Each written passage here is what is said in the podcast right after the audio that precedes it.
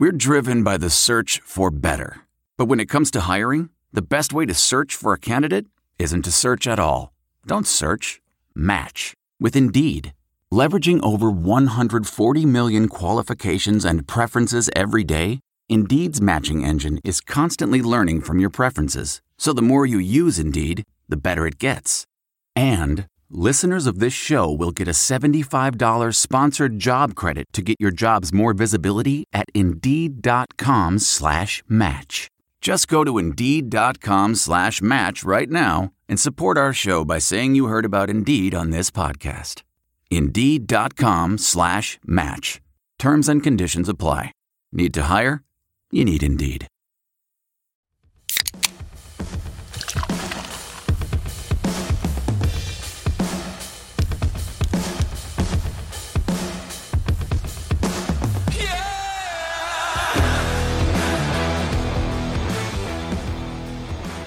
Alrighty, Jay, I am pumped for today. I know you're pumped for today too, as an upstate New York native. Are you a native, right? I mean, you grew up there. That counts. Sure. Haven't been there in a while, but it still counts. Yeah. It's home home turf for sure. You worked at a bagelry in Ithaca. That's that's about as upstate New York as it gets. Uh, we've been waiting to do the Bills episode for so long, man. We have a lot of Bills fans that follow this show. A lot of friends who are Bills fans. Shout out to uh, Rockpile Report, Drew and Chris, all them. I got my my Lagavulin 16 tonight, just for you boys, because I know you're gonna be watching this. Uh, huge, huge episode today. I don't know. I I just always love talking about teams that we know are legitimate Super Bowl contenders because ah, there's just so much energy in the comment section. All the fans are, are are psyched. We're psyched. You know, we feel like we're talking about a team that has a legit chance at a ring here. Can't wait, man. Bills are awesome. My uncle can take me to task for all my takes that he doesn't agree with. So, my entire dad's side of the family lives in Buffalo, has since before I was born. Um, dad was born and raised there, aunts and uncles, all cousins born and raised there. So, uh, long history with the Bills, and one of the most passionate fan bases in sports, and really taught me about that as a kid, even before I was a football fan. Um, you know, if the Bills lost on Sunday, Monday in town sucked. like, I don't care if you were going to the bank or the bakery or whatever, everybody was just kind of glum. And it wasn't normally like that. Buffalo is a very friendly city, and you just got the idea that it had deep meaning for everybody in town and still does. And, you know, their recent run of success, their resurgence again to the top of the conference, to being a contender, has re-energized that fan base, but they never left. That's the thing about Bills fans. Even in the in the lowest of years, that passion remains. So it's a super fun team to talk about. It's a great football town. So I'm I'm equally excited to talk about the Bills because this is a team that's loaded up and we're going to talk about all the moves that got them there. Well, as we do with every single show, talking about every single team, we start off with a little bit of a 2021 recap. You know, how we got here to set up the last six months or so of roster reconstruction, or in the Bills' case, roster reloading. Uh, they didn't really need a rebuild at all. It's basically just, ah, we're almost there. Get a get a couple extra pieces. Um, 2021 was both uh, exciting and, and disappointing at the same time because you saw the potential throughout the year and that they were an absolute threshing machine by the end of it. And I think the ending to the year left a bad taste in a lot of Bills fans' mouths because they know that with the flip of a coin, it could have gone the complete opposite direction and they might have had a Super Bowl parade a few months back if that coin went another way. I, I think there was a legitimate argument for that. So, uh, exciting season, but also a little little bit of a, a, painful prick at the end there. But if there was ever a chance for them to to now exceed that lofty mark and go all the way, this is probably the year. They did go at 11 and six in 2021. Obviously, won the division.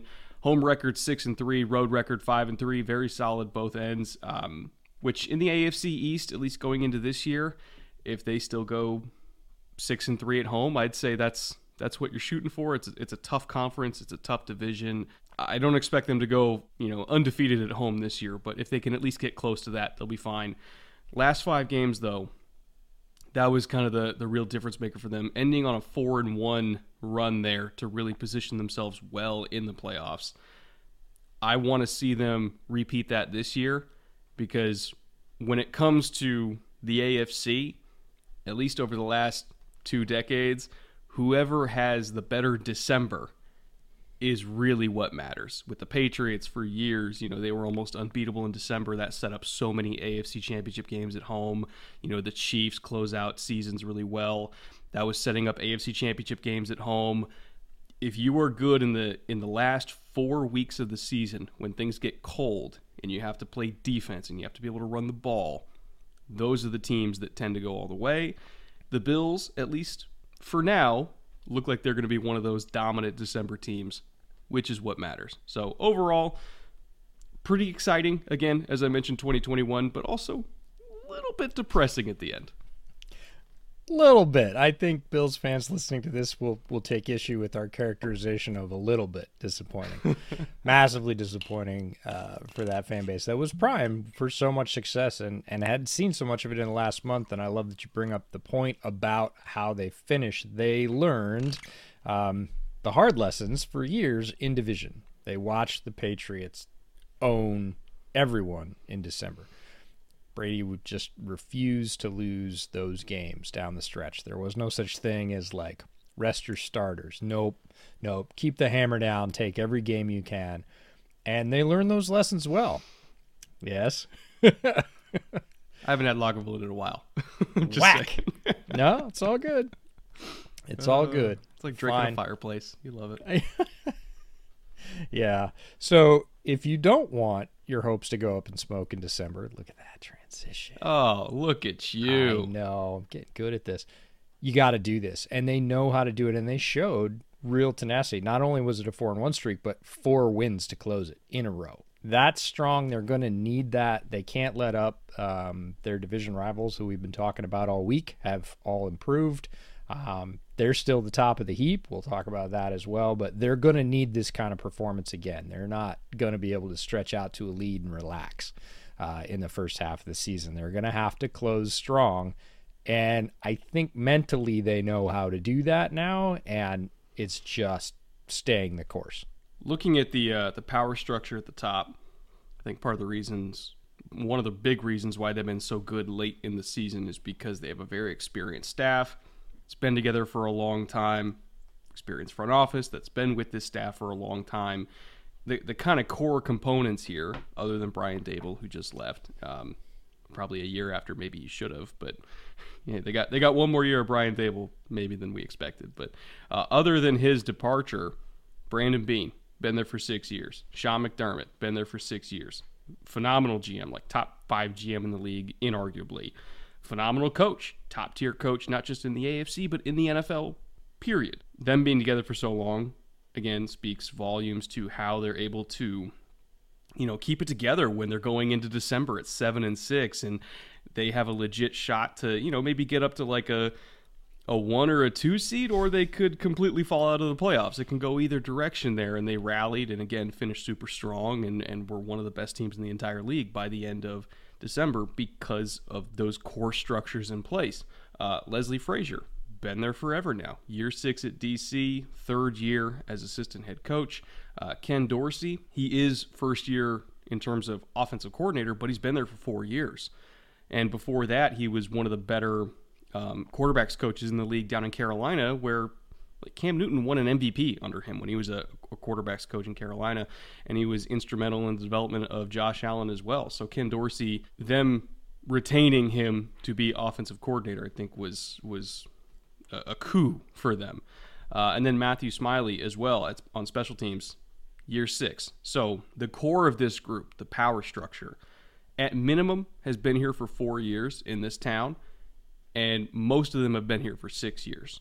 That is remarkable stability, especially when you see some programs like, say, the Rams that get poached every other year.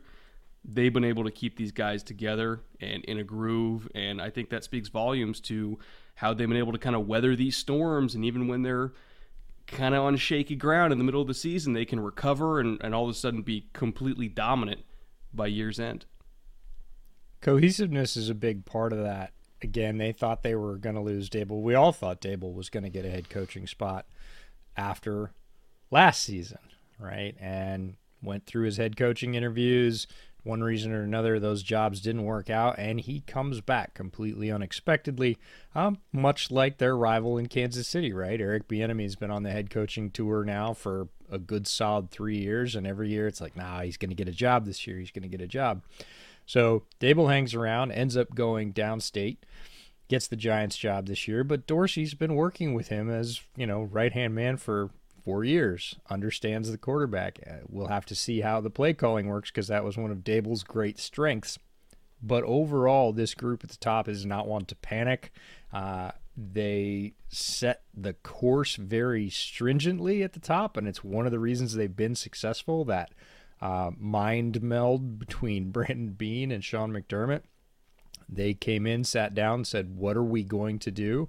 And Bills fans will remember the first couple of years weren't great, right? There's a lot of moves they had to make to get on that course, and they said, Nope, hang on, we got it, stay the course. People had to have faith, and then the plan started to come together with the players that they were bringing in, the culture that they were building. And since then, they've been rolling. But that is a very strong foundation that the entire rest of the building can rally around and say, nope, the, the folks at the top have a strong vision. It is unified. It's not coach over here and GM over here and sniping. It's nope, this is what we do as the Bills. And that set the strong foundation for this team to be the resilient competitor that it is now and should be for some time going into the future.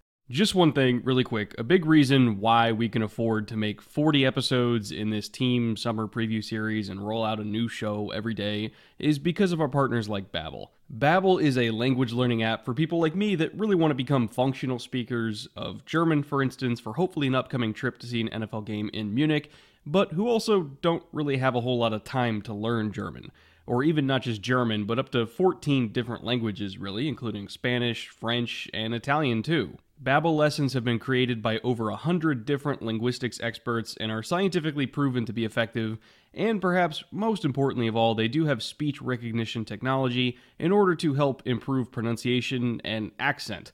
Because, at least for me, if I'm going to be running around Munich shouting Sprechen Sie English at everybody I see just to get directions, I at least want to sound sort of like I know what I'm doing. Babbel also gives you access to podcasts, games, videos, stories, and even live classes Plus, it comes with a 20 day money back guarantee. So, if you yourself are interested in learning a second or even third language, right now you can get a three month subscription of Babbel at the link in the description below, and you will get an additional three months for free on top of that. That is six months of Babbel language lessons for the price of three. Again, at the link in the description below. That is babbel.com promo code bootleg. Once again, babbel.com promo code bootleg. And with that, let's get back to the show not to mention if you have historically speaking stable gm stable head coach stable quarterback situation everything else i don't want to say it doesn't matter but boy it matters a hell of a lot less. Yep. those are the three things you need. Front office coaching staff freak show quarterback. You can fill in the rest and be okay. Uh, in terms of notable coaches on this staff by the way kind of a stark contrast to some other teams, even when this uh, within this division, that maybe you know keep things smaller, closer to the vest, more familial, literally, uh, especially when looking at New England. There's a lot of coaches in Buffalo, a lot. Their staff has got to be one of the biggest in the league. The overall number is in stark contrast to the rivals with the Patriots, right? Patriots number is one of the smallest overall in the NFL. Bill's number has to be one of the largest overall number of total coaches they have on the staff. In terms of notable coaches, starts off with Aaron Kromer, offensive line coach. Aaron Kromer, I put former and just left it because he's been seemingly everywhere. He was with the Bears, he was out west, he came back. Very experienced offensive line coach, tons of stops, worked with many great players, that's that's the kind of experience that they have on the staff. Mike Shula is a senior offensive assistant, rather vague title for a guy that was the former offensive coordinator of the Bucs and the head coach at Alabama. you know, comes from a football family, obviously, has been around the game his entire life. He's just an assistant. So, you know, McDermott can assign him to solve any particular problem that they're facing, whether it's division, whether it's the next week's opponent, tendencies, whatever, and have a guy with a tremendous amount of experience as a sounding board to just go get, right? That dog mm-hmm. will hunt, go solve. Um, that's a luxury. That's what you get when you have that many coaches on a staff. Rob Boras, the tight end coach, 18 years of NFL coaching experience, Bills, Rams, Jags, and Bears. Look up Rob Boras. Everywhere he goes, the tight ends have career years. He is mm-hmm. one of the best at doing just what he does, being a tight end coach. Um, one of the reasons I'm extremely excited about their addition of OJ Howard because OJ Howard has sort of underperformed since being drafted to Alabama, being in that very crowded room in Tampa Bay. And when he, I actually said, "Hey, I think the Bills should go get him." The Bills did go get him after that, and knowing that he's landed with Boras, everybody's like, "Well, Dawson Knox, right? Dawson Knox was not a, a highly heralded prospect coming out, had a career year last year. It's not a mistake, Rob. Red Boras. Zone monster, Dawson yeah. Knox. Yeah, Rob Boras is very good at his craft, so I'm super excited as an OJ Howard fan to see how that develops. Uh, Joe Brady, a name that many NFL fans will remember, former Panthers OC, former um, offensive coordinator at LSU. He's the quarterbacks coach. He takes over Ken Dorsey's job. So, again, the rich getting richer, getting a guy that's had the job up from that, and you know, bringing him back to what he's very good at and made his mark in coaching at um, gets to work with you know it's kind of a great gig right? Hey you want to come work with josh allen? We already we already got him to a really good place. You just want to keep that going? Yeah i would love to to help him keep going and hit the next level. Um, Ryan Wendell, assistant offensive line coach, is a former NFL offensive lineman, Pats and Panthers. And Chad Hall, wide receiver, former NFL wide receiver with the Eagle, the 49ers, and the Chiefs. He is their wide receivers coach in Buffalo. So he's a very talented group that we're going to be talking about. Um, that's just the offensive side of the ball. That's just the notable coaches, not all coaches, just the notable coaches on the offensive side of the ball. Uh, on defense, shorter list, but you know, no less qualified. Um, Kyle Shurmur is defensive quality control. So, former NFL QB himself and son of longtime NFL coach Pat Shurmur. So, mm-hmm. um, didn't didn't get out of playing football very long ago. Went back to Vanderbilt, spent a year as an offensive assistant there, and now he's back. Well, back in the NFL this time as a coach. And then Bobby Babich is his name that caught my eye, and I thought, is that? And sure enough, Bobby Babich, the linebackers coach, again, a very talented group for the Bills, is the son of longtime NFL coach Bob Babich, who has coached linebackers in the NFL for the last 20 years, including when the Bears last went to the Super Bowl in 06, and it was Briggs and Urlacher and Hunter Hillenmeyer and all those guys. That was a Bob Babich unit.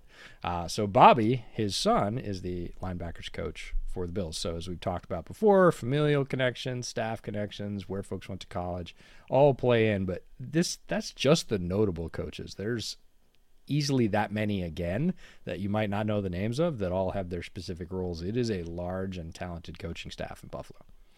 Shurmur specifically, by the way, was was on a roster as recently as last year with Washington. You know, didn't play obviously, but you know, got uh, undrafted with the Chiefs for a year, was with the Bengals uh, practice squad, um, then went back to Vanderbilt as a volunteer, picked up a job with Washington, and then I, I think it, you know, at some point last season, it was like, okay, the playing part, you know, ain't gonna work. Let's just go the coaching route from here. Picked up a job immediately with, with defensive QC, which for a guy who a was a quarterback, but was a quarterback last year to immediately be defensive QC. That tells me, in particular, his role on this coaching staff is going to be the defensive coaches installing something or going over something for that week and going to Kyle and say, if you're under center or if you're in the gun,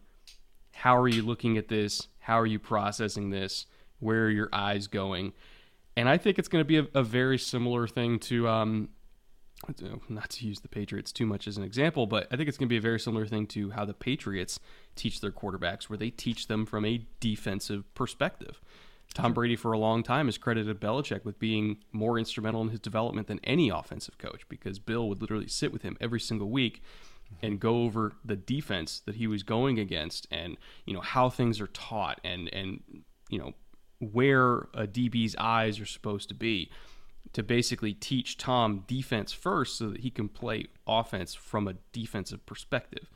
I think Kyle Shurmur is going to be filling a similar role for this coaching staff is coaching defense from an offensive perspective of hey you're son of a coach been around the game forever you have a quarterback mindset how are you looking at this so that we know how can we beat you so i love that addition just from that because that's going to be his role i think as he kind of grows as a coach over time. Um, very very valuable thing to have. Uh, also i'm kind of expanding on the defensive staff here.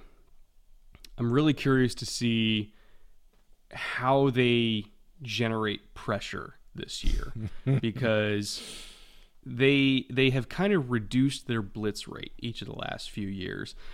You know, for a while there they were like over 30% blitz rate especially like 2019, 2020 and then dropped last year down to about 26%, slightly above average. I'm talking barely above average blitz rate. And it seems to me like they really found their groove when it was hey, we're playing quarters or rotating down, you know, to, to either cover three strong rotation or cover three weak rotation, you know, very zone heavy or, you know, match zone heavy, I guess would be the more accurate terminology. And we're going to rush with four. And if, if we're blitzing, it's we're blitzing for a reason. And that seemed to work better for them than the higher blitz rates they had in the past. And I think looking at their coaching staff, and looking at some of the moves they made in terms of roster construction that we're going to go over in just a second, I think they might actually blitz less this year than they did last year because now they have the horses to do it. Their front four is really strong. Uh, I want to talk about this defense overall because obviously a lot of the offseason focus, especially with Daboll moving on, is going to be about the offense. Can they maintain? Can they their offense has been a hallmark. Their defense has been good, um, great in certain places, but their overall defense has been good. But their offense has been adaptable. It's one of the greatest strengths Daboll had was bringing a different game plan that could really flex and hurt opponents in creative ways. We'll see if Dorsey can continue that. But I don't want the this defense, this version, because every every version every year is is a different team in terms of there's so much turnover, losses, additions, coaching, and player alike. This lineup for the Bills, this defensive lineup for the Bills, is scary looking. yeah. Like on paper, their front four, which is where you were starting, you've got Greg Rousseau, who I think exceeded most expectations as a rookie, as an athletic freak out of Miami. Ed Oliver, Daquan Jones as a pickup in free agency, who we really like, and then Von Miller, um, one of the who's Von greats. Miller? yeah, one of the all-time greats. We don't need yeah. to go into Von Miller's bona fides. He's he's good to go. That front four is really talented, and then you stack behind that guys like you know, their second round pick in AJ Epenesa and Tim Settle, who we really like as a rotational guy. They get Jordan Phillips back. They got Boogie Basham as a pass rusher, uh, backing up Rousseau. Like they're legitimately eight deep in the front four. That's ugly to start with. Now, usually a team that had that much firepower up front would have layers behind that where there were some players that were replacement value, whatever else. No, you go to their middle linebackers and you've got, you know, one of our favorites in Matt Milano, who they re signed for big money, and Tremaine Edmunds, who is an athletic freak that gives you a ton of flexibility there. Okay, great. Their secondary has to suck, right? nope. Nope. They got Still Jordan great. Poyer. Yeah, it's great. Jordan Poyer and Micah Hyde, probably the best safety tandem going right now in the NFL. Trey White, who I love as a corner and fits the system to a T, coming back, hopefully fully healthy right off the gun. And then, oh yeah, by the way, well, it must be that other corner, right? It must be the off corner that sucks. Well, that's their first round draft pick this year. get a very highly rated guy out of Florida. We'll talk about him in the draft picks. And, you know, okay, well, everybody starts in nickel. Nickel's base. Their nickel's got to be where they're hiding that junk player, right? No, in our unheralded player episode, we talked about Taron Johnson being, you know, Top highly five nickel easily, highly underrated.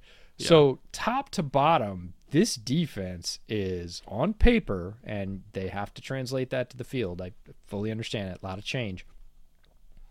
In terms of talent, this defense is as good as it's been in Buffalo in easily the last three or four years. This defense has greater potential than those defenses, which were good and impactful, not matching the offensive firepower. Maybe earlier it was the defense had had a little bit more emphasis or bias certainly in the last couple of years, the offense has started to take off and really click, and the defense has just sort of kept up. This defense has enough firepower that it almost matches the offense with, again, one of the top three or four quarterbacks in the league running it. Like, this is a scary team on paper. They're good on good during camp. I I would fly to Buffalo just to see that because you're literally watching a top three offense in the league go against a top three defense in the league every day in practice. Like, how can you not enter the season completely ready to go when the guys you're playing against, you know, Tuesday through Thursday to get ready for the game are probably better than the ones you're going to play against on Sunday. It's like Bama. like that's literally what it's like. It's like your your practices, at least on some occasions, might be harder than the games. So it's oh God, they're their roster construction is just ridiculous. And I, I do want to go over a lot of the the free agency uh, losses and kind of additions all all at once because I want to illustrate how they were able to stock this cupboard, especially on the defensive side of the ball. Man, that sunset is gorgeous. Grill, patio, sunset. Hard to get better than that. Unless you're browsing Carvana's inventory while you soak it all in. Oh, burger time. So sit back, get comfortable. Carvana's got thousands of cars under $20,000 just waiting for you. I could stay here forever. Carvana, where car buying meets comfort, meets convenience. Download the app or visit Carvana.com today. Because they lost a lot of guys. I use the term lost loosely. Uh, it was really more like, you know, take one step back, two steps forward when you look at who they replaced him with. But, you know, there were seven interior defensive linemen and edges who uh, who played significant snaps for them that are no longer there compared to this year. Star Lotulelei is gone. Justin Zimmer only by 15% of the snaps, but still rotational guy. He's gone. Uh, Vernon Butler's gone. Mario Addison's gone. Jerry Hughes, you know, long time great bill fan favorite. Um, still was productive for them, by the way, but he's gone now. Harrison Phillips is out of the building like that's a lot of defensive line snaps that are no longer there. But as we've alluded to before, they replace them with arguably even better talent. Just kind of skipping forward a little bit just to the defensive line additions. They again brought back Jordan Phillips. Um, they got Daquan Jones, who I think is an upgrade over over Star Lotulelei. If we're talking about okay, who's just a big hog we can put at one technique, like Daquan's better than anybody they had, whether it was Star, Vernon Butler, any of those guys. Daquan's better. Um, and then Von Miller, better edge than Jerry Hughes at this point, or really at any point. Von Miller is Von Miller. It's really remarkable how this was an elite defense last year with one of the more productive pass rushes in the league in terms of pressure rate. And now they're better. Like, it's just insane my favorite thing about Von Miller coming to the Bills is his appreciation of what his role is on the Bills, and he didn't have to be signed to be the guy. At mm-hmm. this point in his career, there's a lot of times that you know veteran players um, who've played in the league for a long time get starting to get long in the tooth come in and everybody's like, oh, they're just going to be the same as they were five, seven years ago. Like Von Miller's not going to be the same as he was five or seven years ago. Still really good, still really effective. But he embraced that. He's like, this is a team that if you're saying, oh, they're one piece away, like this is that team, a piece or a few pieces. I can just be this piece. He said, I don't have to be the guy. I don't have to be the superstar. I don't have to come in and be Von Miller of old. I can come in and be the Von Miller I am right now, help them out a little bit, and that'll be plenty. They got it. That's what they said, what he said when they were talking to him um, when he came to town. And that to me is great. That is a front office being very objective about the player they're getting and the role they're getting him for. And that just fits. He can fit in and not have to try and, you know, stand out when he doesn't need to. He can just come in and be the, you know, the fourth rush option, the fifth rush option sometimes. They can keep him fresh with all those guys they have behind him and you know save him for December if they want to a little bit and that will be fine they'll still be tremendously effective playing that way. They're not going to have to be like, well, Von, look, we need, you know, ideally, we don't need 800 snaps from you. That's not what we're looking for at this point. We want, you know, 450 really good ones or 500 really good ones. That's what we want. And he can provide that at this point in his career. Also, people were looking at the, the six year deal number and they're like, oh my God, you're signing somebody that age to a six year deal. It's not a six year deal it's basically a three year deal, if we're being honest. And I would bet that it will end up being a three year deal because this is the window. You know, sure. after three years, if I recall correctly, is when the Josh Allen contract starts to get like, oh shit, you know, so like they're taking advantage of it. Yeah, so they're taking advantage of it while they can, and you know why not? Like, if you have a chance to go get a ring, go get a ring. Um, looking at the other free agency slash trade slash cuts, really just roster losses in general.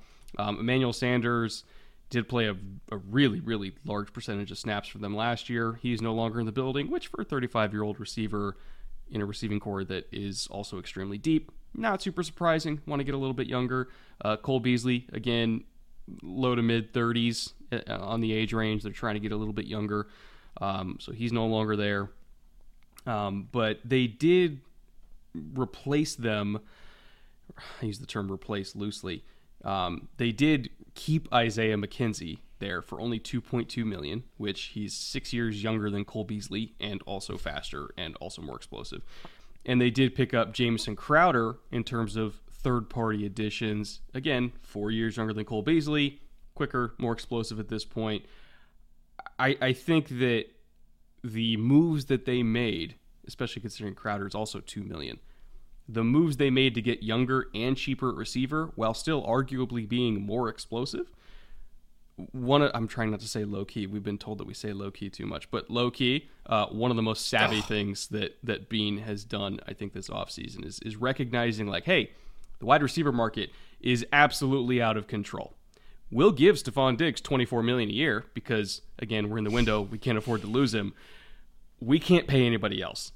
Davis, uh, Gabe Davis is still dirt cheap, but like we're not we're not going to be re-upping Emmanuel Sanders. We're not going to be re-upping Cole Beasley. Like, let's do Jamison Crowder and Isaiah McKenzie for a combined four point two million dollars. Give Diggs twenty four million, and then roll with a bunch of other cheap dudes. That allowed them to do all of this retooling on defense in the first place, and again, just kind of goes to show like when a GM is like truly in his bag and understands positional value and kind of where where to fill in the gaps around the stars. Phenomenal job by him because the, the receiving corps is still great and it's also not even that expensive. Yeah, I love that he went in division for Crowder and grabbed a guy who they've watched for years now as he's played with the Jets and gone, um, that guy could benefit from playing with a really good quarterback. We think we can get more out of him than the Jets got out of him. We've got a role, and he's not going to be terribly expensive because of that, because he hasn't really ascended to heights, but he still put up numbers and was still productive. We were talking about this pre-show that Crowder, I think, is one of those people that it, he is a player that is he's going to open people's eyes as he gets into that offense. Again, he doesn't have to be he's the fourth option. He's the legitimate fourth throwing option in that offense. Mm-hmm. So he doesn't have to stand out and and win all the time and whatever else, but when they throw the ball, he can win on the routes that he needs to run as a third or fourth receiver and be very productive. And again, that's not a huge step down from Uh, someone they had in that role last year that was also very productive uh, for two million bucks. right? That's that's a great get. Looking around and saying, "Oh, we know that guy. Like we can do better with him than than our rivals did. Let's do that." Also, at this point, I at this stage in his career, Crowder is also probably thinking like, okay, if I'm if I have a if I if I have an offer for more money somewhere else, but I have a chance, like an actual great chance to go get a ring in Buffalo, it's kind of hard to turn that down. You know, if I'm a 29 year old receiver who's who's got a ch- uh, got a got a real shot to get a ring, you know, in the later stages of my career. I, I don't know if I could say no to that, especially like playing with Josh Allen. Like your stats are going to be so good. Like yeah, you're probably get a better deal down the line anyway and he knows the division too. I mean, this goes both ways. Jamison Crowder knows all the corners in the division, knows all the coaches in the division. He, he's mm-hmm. played against them his entire career. So, yes, he moves teams and he has to learn the new offense and everything else. But he he knows all the defenders he's going against. He knows all the tendencies. So, uh, great move on both parts. And the other place where they dropped a bunch of cash was Mitch Morse. Mm-hmm. Right. They said, nope, we're not letting our center go. We've talked about this before on previous episodes in the divisional preview series.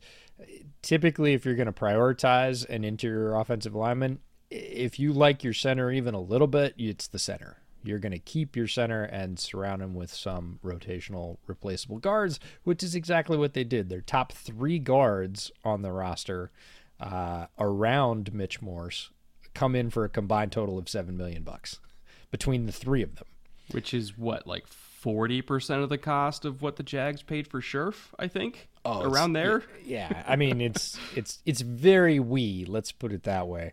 Uh, and they're getting good players. It's not like they're trying to hide those players, but again, they went for value. They said, "No, our money, nine, almost ten million bucks, is going to Mitch Morse because again, he calls protections.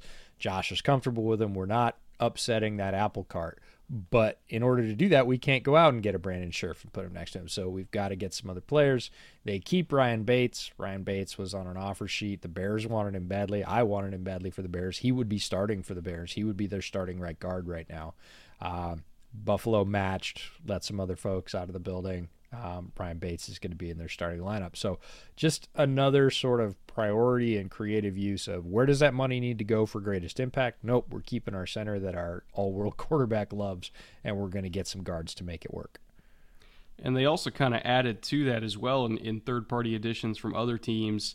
Um, Greg Van Roten from the Jets, they brought in to be a depth piece at guard. Roger Saffold, they brought in presumably to be the starter at left guard. I imagine Bates is going to be the starter at right guard.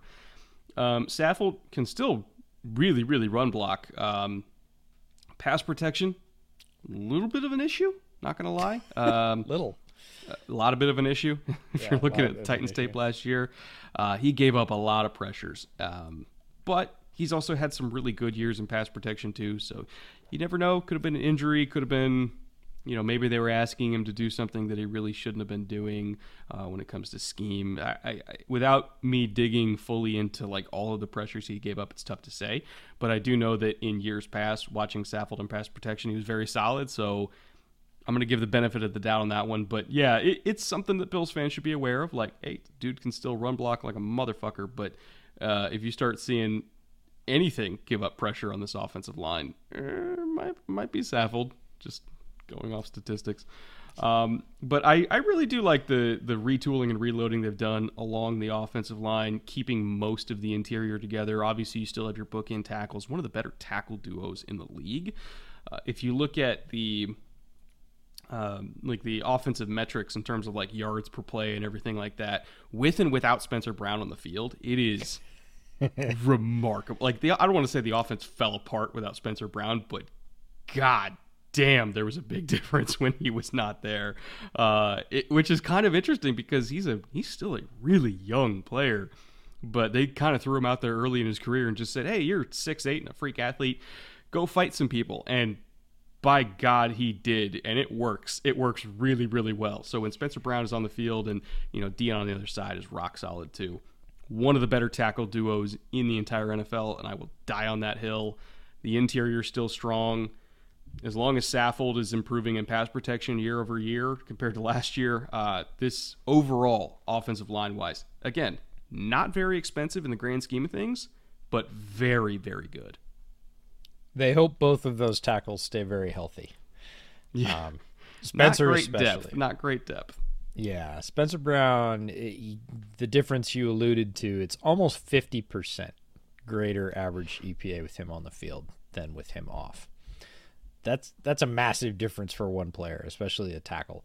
Um, very effective. Uh, this I don't want to say new mold, but um, current in vogue mold of NFL tackles for drafting really large, really athletic guys that are still figuring it out and pairing them with good offensive line coaches. We talked about Aaron Kromer and, you know, letting them figure it out quickly on the field. Colton Miller was that way. He was kind of, I don't want to say the first because it's a long line, but first of the sort of massive success stories in recent NFL. And we saw teams draft that way this year as well, right? We're going to go get a very large, very athletic guy and put him out there with a good offensive line coach and hope that he hits because if he does, it's a great value for us financially, but he's also going to be, um, you know, a, a rock solid piece that we're going to build our offensive line around. And the Bills hit with Spencer Brown, and they just they just want to stay out there and stay healthy because they got one, they found one, it worked, and they want him to to stay upright and and keep Josh Allen upright. Let me put it this way: Brown working that early is one of the big reasons why Trevor Penning got drafted in the first round. Because literally, same school, very similar athletic profiles. Uh, Yep. Penning a little bit more athletic, but Brown is still like gigantic and also athletic. Um, and it worked immediately. And I think the Saints were like, "Yeah, we could do that too. We'll be fine. Just give us the big guy." Uh, so overall, man, just top to bottom roster construction, roster reloading. Again, you're you're you're you're trimming the fat along the defensive front and upgrading it. You're getting younger at receiver and also getting cheaper at receiver. You're losing a you know a couple guys in terms of depth players in the offensive line, but also replacing and arguably upgrading in terms of overall offensive line depth. And if they stay healthy, they're amazing. Nothing got worse on the entire roster. Absolutely nothing. And that's before we even get to the draft. Yeah, we just started with the free agents and, you know, existing players and free agents. It's already they could field a team. There were teams that if they didn't have their draft this year, they they weren't fielding a team. They were drafting that's that's drafting for need in the classic sense. Bills were drafting for what's what's the best thing that we can get. We don't need anything. And so we'll run through their draft class, sizable draft class, quite a few picks. Um, and we'll run through them all and then we'll really talk about sort of highlights where we think they fit and and sort of what piece they play. But again they didn't need anybody and that's a tremendous place to start as a GM I can just go pick the best and be thinking about not just this year but next year and who's coming due for contracts and everything else. Brandon Beane clearly had that in mind putting this class together. So CarMax is putting peace of mind back in car shopping by putting you in the driver's seat to find a ride that's right for you. Because at CarMax, we believe you shouldn't just settle for a car, you should love your car. That's why every car we sell is CarMax certified quality so you can be sure with upfront pricing that's the same for every customer. So don't settle. Find love at first drive and start shopping now at CarMax.com. CarMax, the way car buying should be. first round, pick 23. They get Kaiir Elam, the cornerback I alluded to earlier out of Florida. Big guy, very physical. Um, is going to presumably slot right in across from Tre'Davious White, be their other outside starter. In the second round, pick 63, they get James Cook, the running back from Georgia. Very, I'll say 50 50 runner receiver, right? Very modern running back. They wanted a little bit more pop in the passing game from the running back position. Cook gives them that. If you want to see how that works, go watch the Michigan game, Georgia versus Michigan. Mm-hmm. That's what they saw that he could do. That's what they wanted in their offense, and they went and got him. A little earlier than I would have done it, but I can absolutely see why they did it with that player. Round three, pick 89, Terrel Bernard, the linebacker from Baylor, is going to sit behind Milano and slightly undersized, very rangy, very fast. He's got two great ones to learn from. So Bobby Babich gets a new toy to play with. Again, clearly a backup. They're they're talking about succession planning here. So they're hoping Terrel Bernard hits and when you know, they're not, both of their inside linebackers would be expensive. Terrel Bernard can replace one of them. I don't know if Matt Milano is ever going to be expensive. He just keeps taking discounts that he doesn't need to. Like the, the contract they got him for when they signed, it was like a year ago, I think, at this point. Like it, it was absurd even at the time, and it's even more absurd now. Now it looks like a, a vicious bargain uh, for Brandon Beane. So eh, they skipped the fourth round pick, fifth round pick, number 148. This is one that I know we're going to come back to for you. Khalil Shakir, wide receiver, Boise State, is slot extraordinaire, very electric, tons of juice, special teams prowess as well. Very interesting running style. We actually watched him together when we were in Vegas. Uh, we did a little bit of scouting. He was headed to the Senior Bowl. We were at the Shrine Bowl, and uh, you know, I don't want to say unique. I'm not sure any player is completely unique, but different and stood out. And you think he's got a big role in the future. We'll come back to that. And then finally, we get to talk about round six, pick 180, punt god. We've we've been talking about Matt Araiza for a long time. San Diego State punter um, had really sort of kicked off the punter wars this year in the draft. Was was the name on a lot of people's lips early in the process. Uh, ends up with the Bills, they let their punter go. We didn't mention that um, specifically in the losses, but again, you're you know you're down in the sixth round. Great place to get a punter with a huge leg. Kicking outdoors, cold weather. Talk about those December. You need the field position game. Matt Araiza is a weapon. All they have to give up for him is a sixth rounder. Um, they had three six round picks. In their second pick in the sixth round, 185, they get Christian Benford, the corner from Villanova. Last pick in the sixth round, 209, they get Luke Tenuta, the offensive tackle from Virginia Tech. And then round seven, guy we got to interview at the Shrine Bowl, uh, linebacker out of Clemson, Baylon Spector. So lots of picks, lots of depth picks. Uh, you know, pick in the first, pick in the second, pick in the third, and then a whole bunch of picks in the fifth, sixth, and seventh. So really filling in depth, but you can still see all the way down to Spector. You can look at that and say, mm, I know, I know what they're going to do with him. And that's a sign of a team, again, with a plan where the coaching staff and the GM are in lockstep. Uh, I'll, I'll kind of work backwards here. Spector, uh, even when I was doing my, my pre draft content over on the Film Room channel, one of the people I compared him to was Matt Milano. Mm-hmm. You know, like a, like a Walmart Matt Milano, but like it's. It, it's a very similar like build and skill set and instinct. Like he called the defense, which is not an easy defense, by the way, under Venables. Like it's it, the, the more that I, I understand the Venables playbook, the more I'm like, wow, the, the, these people are batshit insane, like with how they call stuff. But Spector did it. Like he he was the guy that that ran the show there. Um, you know, really, really, really tough, hard nosed player, good instincts is he as fast as Bernard? Probably not, but I also think that he's really tough. He's really quick, surprisingly fluid. Um, just seems like a, a classic, you know, going to stick around on the roster as a backup linebacker and special teams demon for a very, very long time and carve out a nice career for himself. And God forbid if somebody goes down, I think you can be okay with him as, as one of your starters for at least a couple games and, and be fine. Uh, Luke Tenuta at offensive tackle, boy, they have a type, don't they? They absolutely like they see a six eight number next to an offensive tackle, and they're like, "Mine, that's our guy. We need a giant tree." Yeah, uh, he's very stiff compared to all the other six eight tackles that they like, but uh, also like not not as long. He's got um, the length of a tackle in terms of um, arm length of, of attack was like six three, but he's six eight. So it's kind of like a weird combination of like really tall, not super long, kind of stiff, still really strong, has some good qualities to him, but I see him as a long term depth piece, to put it diplomatically. Um, Benford, I actually did not watch at all because I, I never got to Villanova film.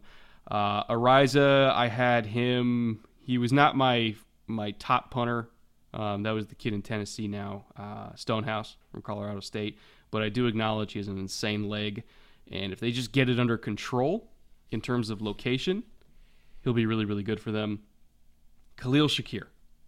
This is the, the centerpiece of their draft, in my opinion, which is weird because people like a fifth round receiver. How's that the centerpiece of the draft?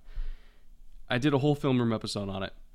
if you look at you know how Shakir's versatility in terms of you can line him up in the backfield, you can put him in the slot, you can put him outside, you can give him carries, like you can run power with this guy.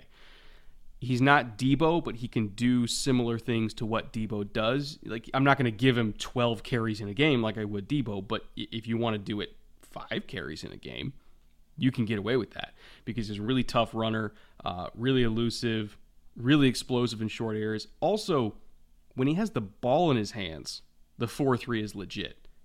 If he's running under a ball deep down the field, I don't think he's as fast, but once he has the ball, like he is, like nobody's catching him. He is crazy fast when people are chasing him. It's kind of remarkable that way. But just looking at the versatility, obviously the special teams ability as well. He's a very effective return man, even though they didn't give him as many shots to be a returner at Boise State as I would have hoped for. Whenever he did it, he was really good at it. I think that by the second half of the season, considering that he probably will be a better returner than the other slot weapons that are on the team right now, I think he's going to be edging for snaps. The, you know McKenzie and even Crowder. I think that he could edge some snaps off Crowder too because he does things that those guys don't, or at least don't do as well, which is run the ball, you know, um, run tough through contact in the screen game, do all the return stuff. Like, I think he's just a better option there. So as the season goes on, he's going to get more and more snaps. He's going to get worked in more and more.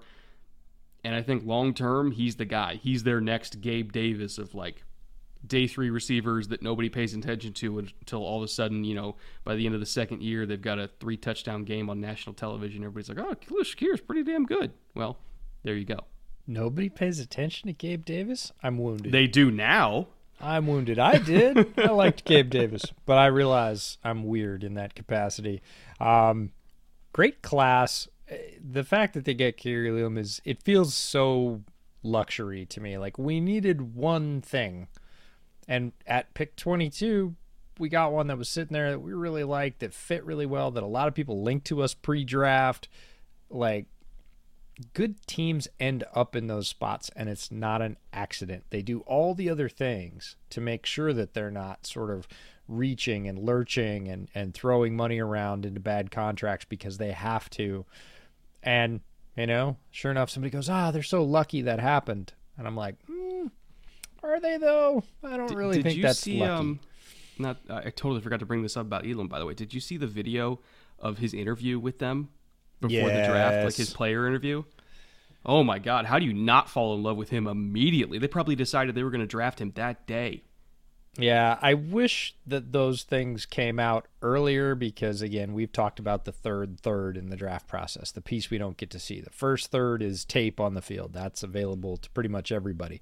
Second is workouts, uh, whether that's combine, pre draft, anything else that's released, measurements, all that stuff, the, the sort of fact stuff. Is this fast? Is this tall? And then there's this wide, we call it the third third, but it's it's probably more than a third about are they coachable? How's their mental state? How do they process? What have they learned? How's their adaptability, flexibility?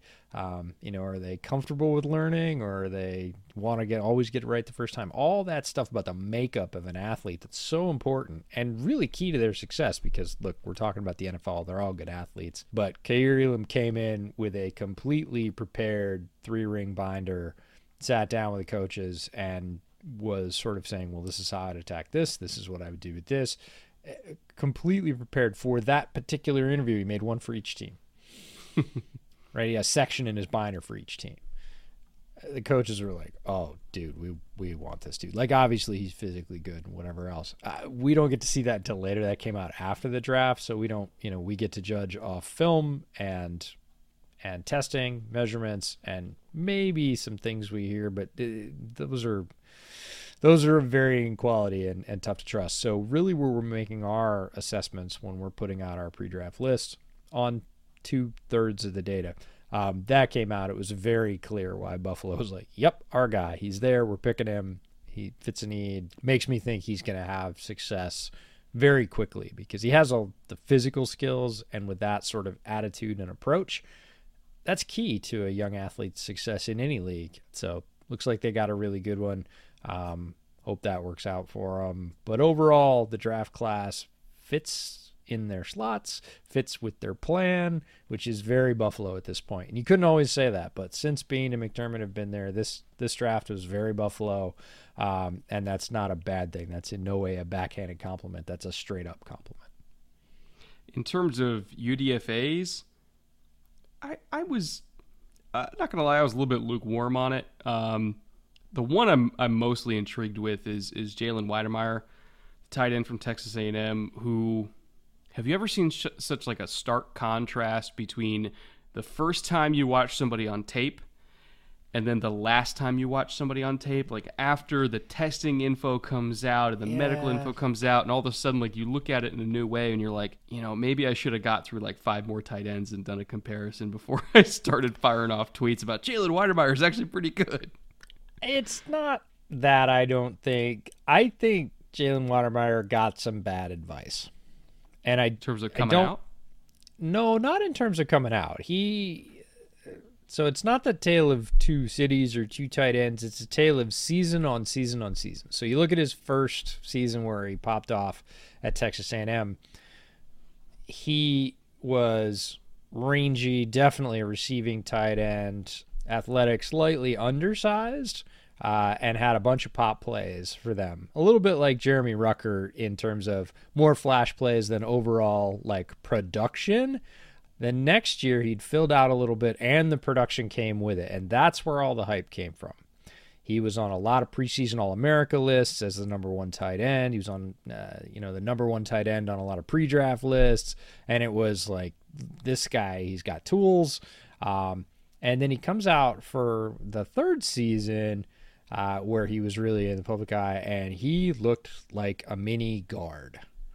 Like somebody said to him, bulk up and run block, and then you'll be able to do it all.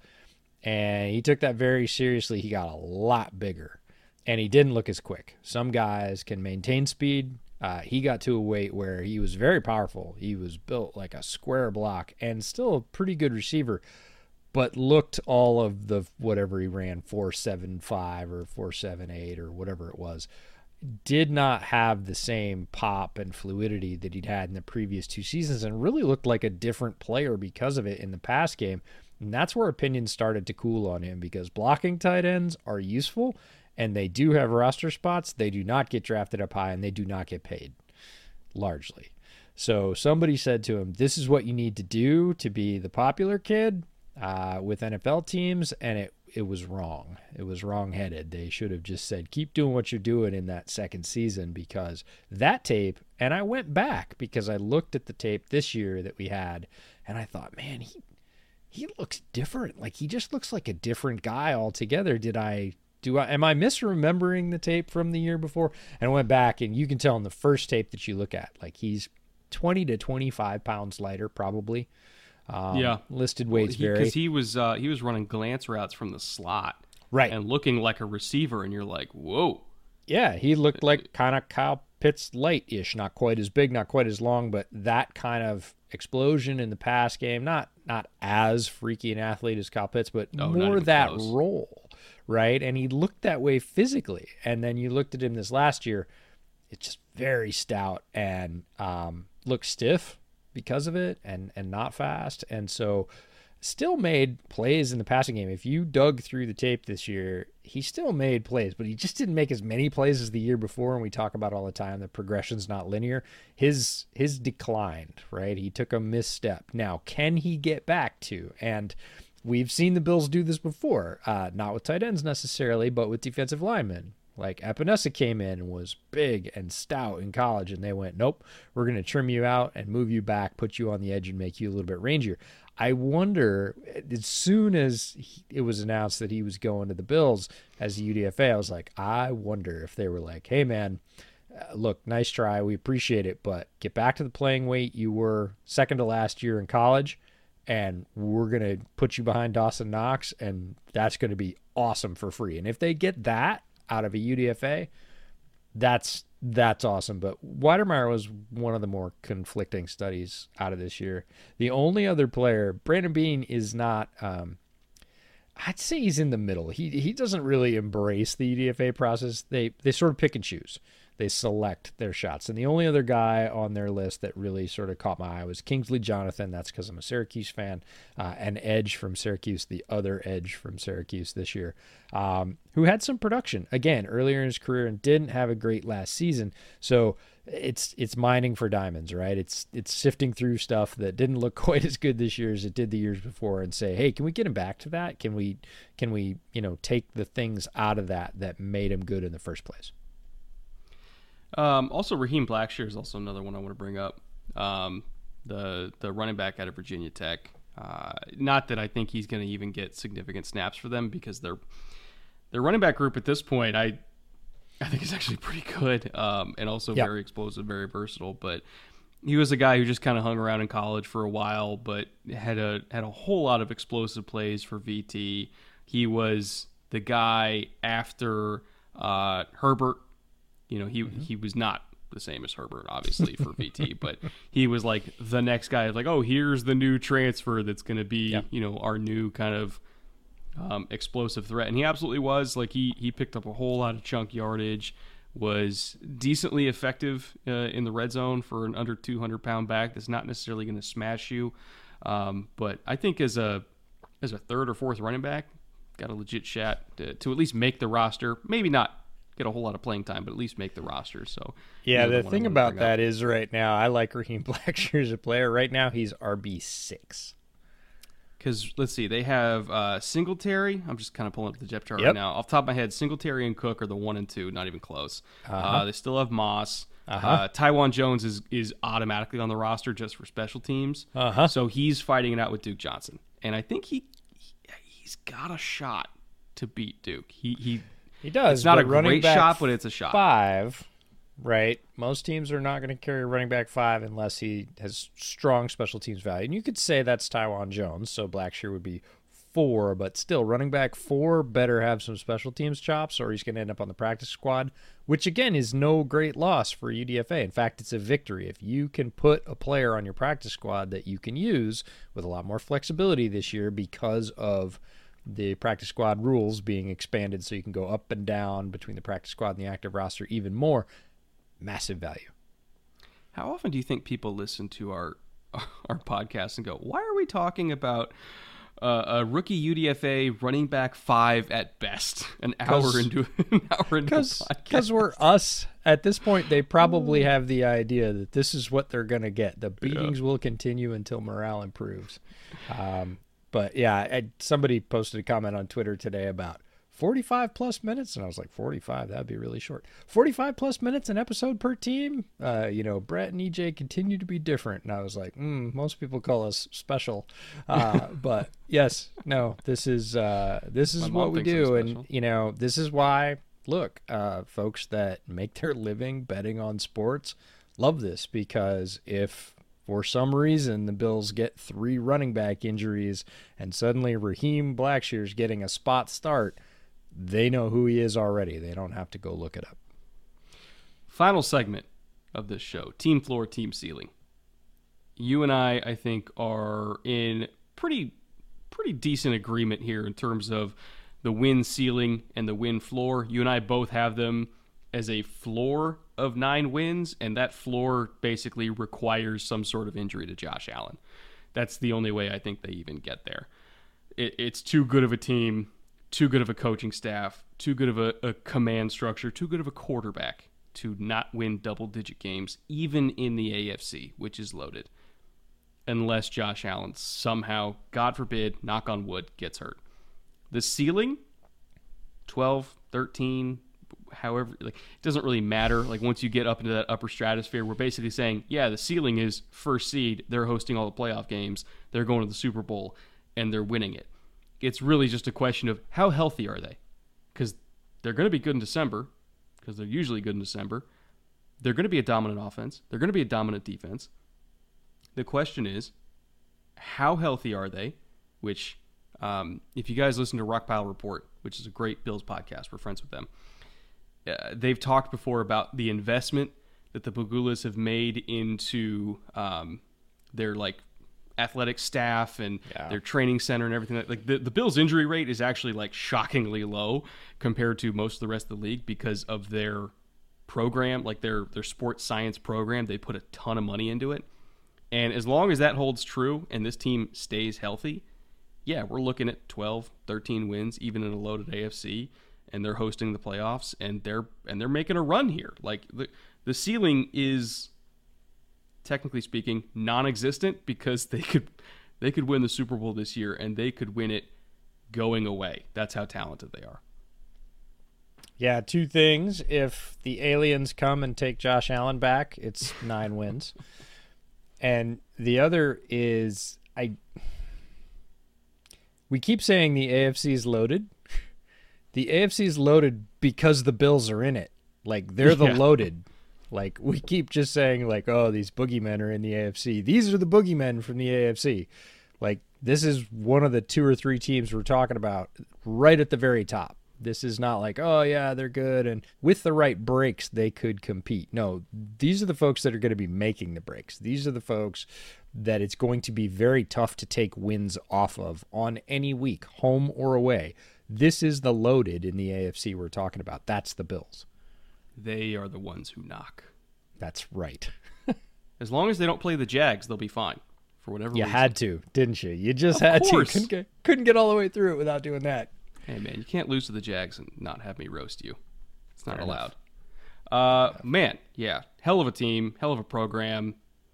They're it, man. Like if we're looking at an AFC Championship game of, you know, maybe Buffalo, Kansas City again. God, I would love that rematch. Um, the Colts are in it. Pretty much the entire AFC West is in it. If we're being realistic, like Baltimore, uh, Cincinnati, name your name your shot. But I think regardless of who you're picking to represent the AFC in the AFC Championship game, most people are, it's like, "Oh, it's to be Cincinnati and Buffalo, KC and Buffalo, Chargers and Buffalo, Denver and Buffalo." Everybody's at least in agreement like Buffalo's going to be there. It's just a question of who they're playing or maybe even who they're hosting in the AFC Championship game, but uh, I can't wait to see it play out. Uh, I'm hoping to see this team live and in action week one down here in LA. Um, trying to make that happen at least because that's going to be one of the games of the year and also the first game of the year. And then uh, I'll be I'll be in Austin a couple days after that for Bama UT. So it's going to be a going to be a little bit of a whirlwind week for me if I can make all that happen. Um, thank you all for listening. Thank you for watching. Remember, we're doing our full kind of macro review of the AFC East tomorrow, where we're looking at you know offensive player of the year, rookie of the year, coach of the year within the division, all that kind of stuff. So if you're interested in that, check that out. Uh, if you're interested in the other team previews for this division, especially if you're a Bills fan, you want to get to know the teams that you're about to uh, kick the shit out of for the next few months, go check those out. And uh, we keep on rolling, EJ. Any last words before we move on? No, happy to get this one in the can. This is uh, there's a few you mark off when we're doing a series that covers the entire NFL. Like, oh yeah, that one's going to be easy. That's going to roll. And this was one of those. Looking forward to seeing this team perform. Expectations are high, and they should be. It's an excellent team, so want to see them play out. If we're lucky enough, we'll get to see them in person this year. Um, be great if that was in Buffalo. We've been talking to the Rock Pile Report guys for a while about that. I'm not sure we're going to make it happen this year, but if we do, uh, we'll certainly let all the faithful know that we're gonna we're gonna be showing up because we'll be we'll be back in the home, folks. Yeah, take me to that bagelry you used to work at because I've only had New York bagels once in my life, and God, they do it different there, man. It's Words don't it's do it not the same thing. Anybody that's that's had a real a real bagel from the East Coast generally looks for them for the rest of their life if they don't live there.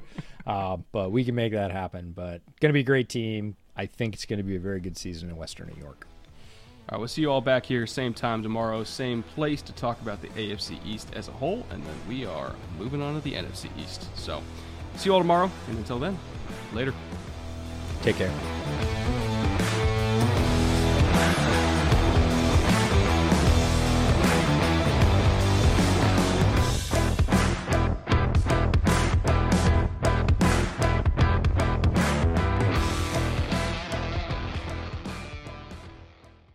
Why? Why? If you Why? have T-Mobile 5G home internet, you might be hearing this Why? a lot. Why? Every time your internet slows down during the busiest hours. Why? Why? Because your network gives priority to cell phone users. Why? Good question. Why not switch to Cox Internet with two times faster download speeds than T-Mobile 5G home internet during peak hours? Okay. Stop the whys and visit cox.com slash 5G home for details. T-Mobile prioritizes certain T-Mobile phone users over home internet users during times of congestion.